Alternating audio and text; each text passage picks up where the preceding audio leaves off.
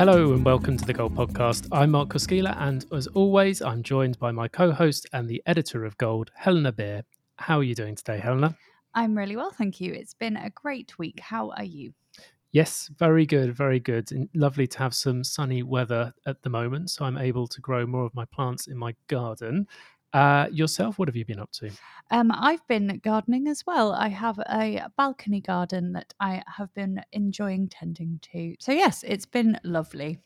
So, this is our penultimate episode of the season, and we are pleased to be catching up with Claire Gillis, the CEO of VMLY&R Health. Yes, long-time friend of the podcast, Claire first joined us all the way back in March 2020. So it was great to be able to invite her back on a couple of years later. Indeed, we've had an entire pandemic since then. Um, so today she joins us to discuss some of the key trends that came out of the recent Cannes Lions Festival. It was a fantastic event this year in which health was seen on the main stage for the first time. So I'm really looking forward to sharing her reflections and thoughts on some of the topics that came up. Absolutely. But before we dive into that, let's take a look at some of the news stories from the past week in news you might have missed.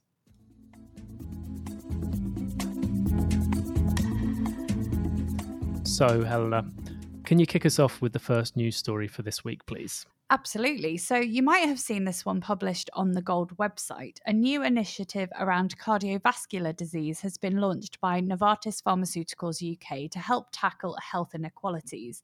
The initiative's goal is to drive innovation and patient access to home based digital solutions as a preventative measure for heart attacks and strokes. Yes, the pharma company Chelsea and Westminster Hospital NHS Foundation Trust and its official charity CW Plus, medical device company Medtronic and the investment firm RYSE Asset Management have all collaborated to create a world first investor partnership aiming to spark a revolution in CVD care. The initiative, which is called Novartis Biome UK Heart Health Catalyst 2022, has investments of up to £3 million available, as well as access to a global network of established distribution partners and immediate NHS pilot and validation opportunities for successful applicants. Applications from health tech startups are open from now until the 31st of August, with particular attention on innovators focusing on major CVD risk factors non invasive ways of lipid testing, and blood pressure management tools. Another story that caught my eye this week was a new study by AstraZeneca that found that chronic kidney disease is present in 1 in 10 adults worldwide. The study, called CaReMe CKD, is investigating the prevalence, outcome, and cost of the disease in over 2.4 million patients across nine countries and several continents. The study found that two out of three patients identified within the study as having CKD were not diagnosed, placing them at a higher risk of morbidity and mortality. This, in turn, was found to place more resource and financial strain on the healthcare systems. CKD is a progressive disease that can lead to kidney failure and even premature mortality. The study pointed towards early screening, diagnosis, and treatment as one potential solution. CKD prevalence and impact is set to rise in the years ahead, so the study couldn't have come soon enough.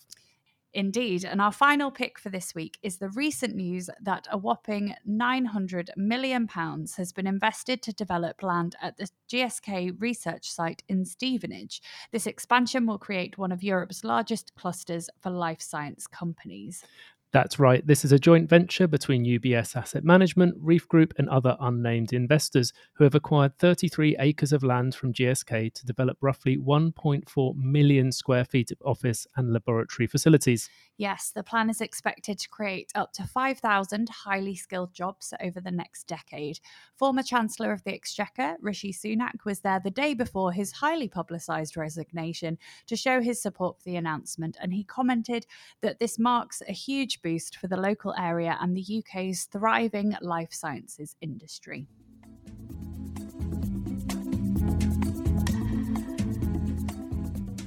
And now it's time to hear from this week's guest, Claire Gillis, the former international CEO of WPP Health Practice. Claire has been taking WPP's new agency, VMLY&R Health, from strength to strength since it was first launched in September 2020.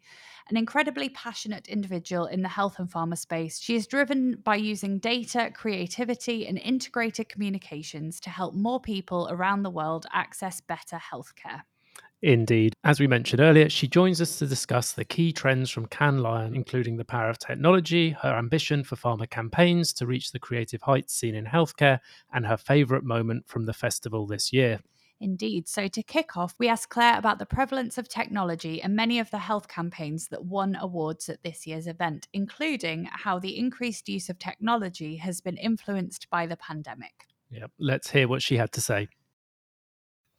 Well, I think we saw for the first time this year how health is coming to the forefront. So it wasn't a separate entity in Cannes. It was it was woven into uh, the mainstream, and I think that is because of the whole technology creativity um, piece, where you know you you you can pull those pieces together and actually make a difference in outcome for patients. Of course, I I recognize that the environment probably helped drive that.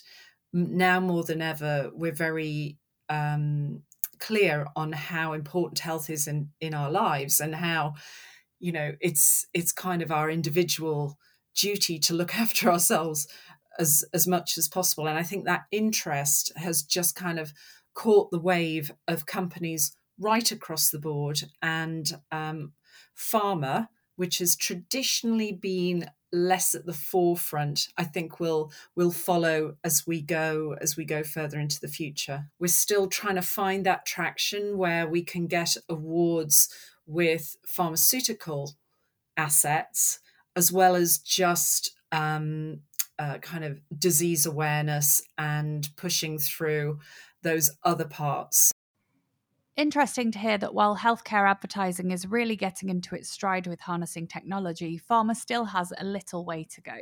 We hope everything keeps travelling in the right direction, but if you are interested in learning more about the creative ways the industry is harnessing technology, we recently published a brand new edition of Gold's Spoonful of Tech, which runs through some of the tech triumphs from the past few months in pharma Yes, we'll link it in the show notes for your perusal.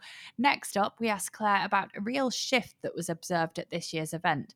Health content was featured on the main stage for the first time. So let's find out what she thinks this could indicate for the industry. I think it's a massive boost for not just the industry, but for advertising, for um, getting new talent into the system, for um, just everyday populations to kind of see this all coming together. So I think it's only a good thing. Um, I think it provides a great balance to some of the other things that we see uh, at Cannes. Um, and I think I think it'll go from strength to strength because health is now mainstream.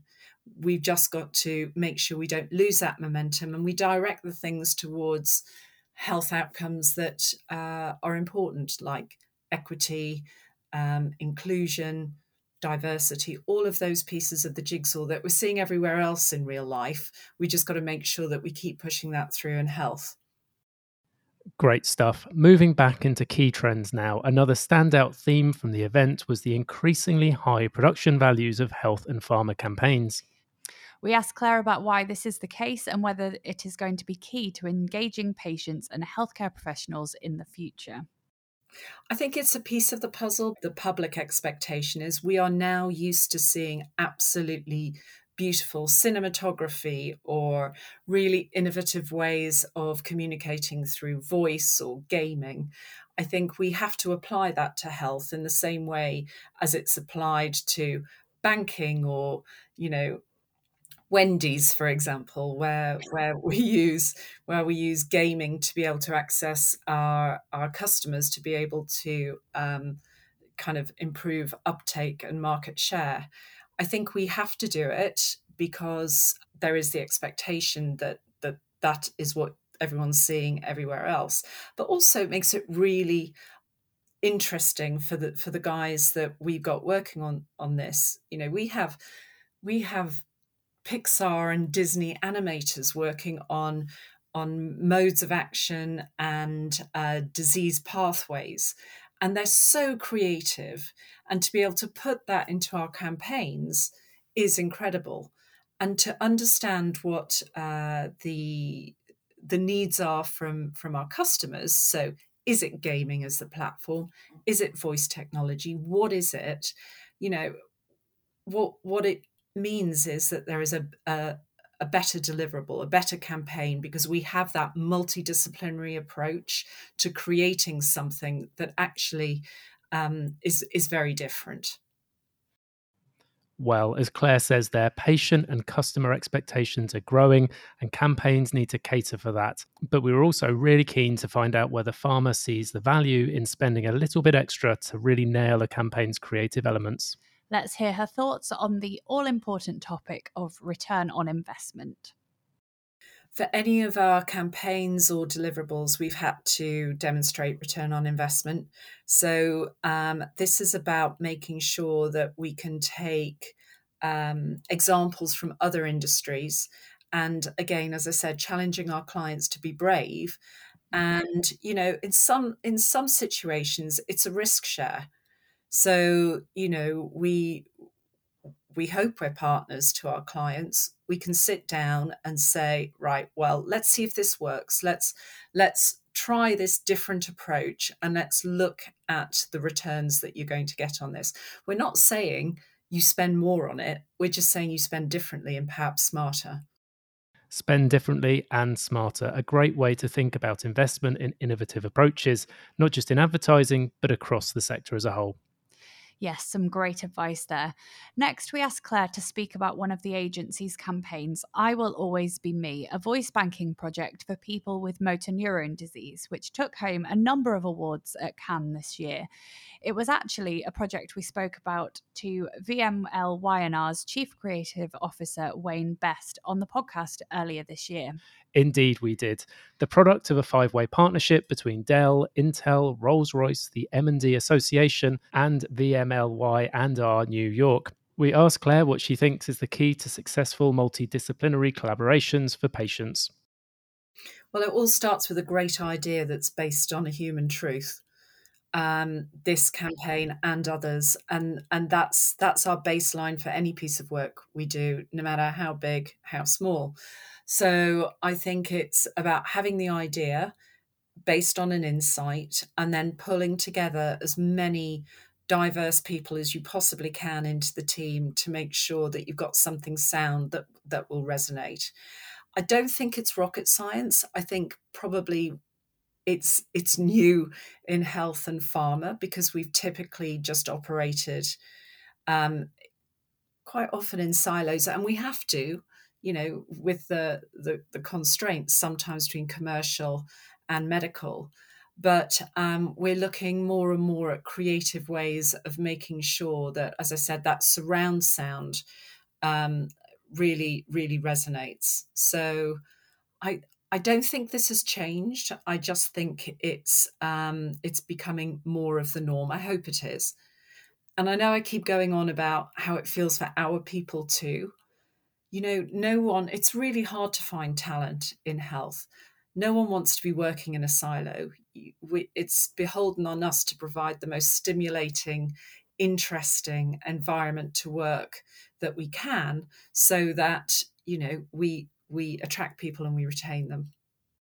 The importance of attracting new talent and retaining diverse talent pools seems to be a key theme in pharma at the moment. It does. And if you're interested, do check out that previous episode with Wayne Best that looks more in depth at the I Will Always Be Me project. It's a really inspirational conversation about a very successful patient campaign. Lots for pharma to learn from for sure do give it a listen. It will be in the show notes for you as well. Lastly, Claire shared her favourite moment of the conference with us, as well as what she hopes to see more of in health at Cannes next year. Let's hear her thoughts. So I don't think anything will change the feeling of watching Wayne and the team go on stage. I mean, I Cannes't tell you that that was a real hairs on the back of your neck stand up. Oh my god, they did it. It's fantastic. Um, so that that was a real that was a real win for, for us sitting in the audience. Um, where do I want to see health and can go forward. I've, you know, this is all about, this has always, always been about health equity for me. I want to see increasing attention on health equity. Um, we, we're still, despite having lived through a pandemic, we're still seeing inequities in health that, that are unacceptable. And um, I think our challenge is to keep the focus on that so that that everyone, no matter what their gender, ethnicity, social position, everyone gets access to greatest health they possibly can. I think that's an ambition we can all get behind. Thank you to Claire Gillis for joining us to discuss the recent Cannes Lions Festival. Absolutely. And look out for a feature about one of Cannes' key themes in Gold's August issue. But sadly, that's all we have time for this episode. We'll be back next week with the season two finale. So be sure to look out for it as it promises to be another really fascinating episode. It does indeed. It's one of my favourites. Also, be sure to check out the new issue of Gold if you haven't already. We cover topics from the role of unconscious bias in non adherence to the rise of unconventional but nevertheless rewarding reverse mentoring schemes in a handy how to guide. Indeed, there's lots to get stuck into there. So, thank you for listening this week, and we'll see you again next Tuesday. Bye for now.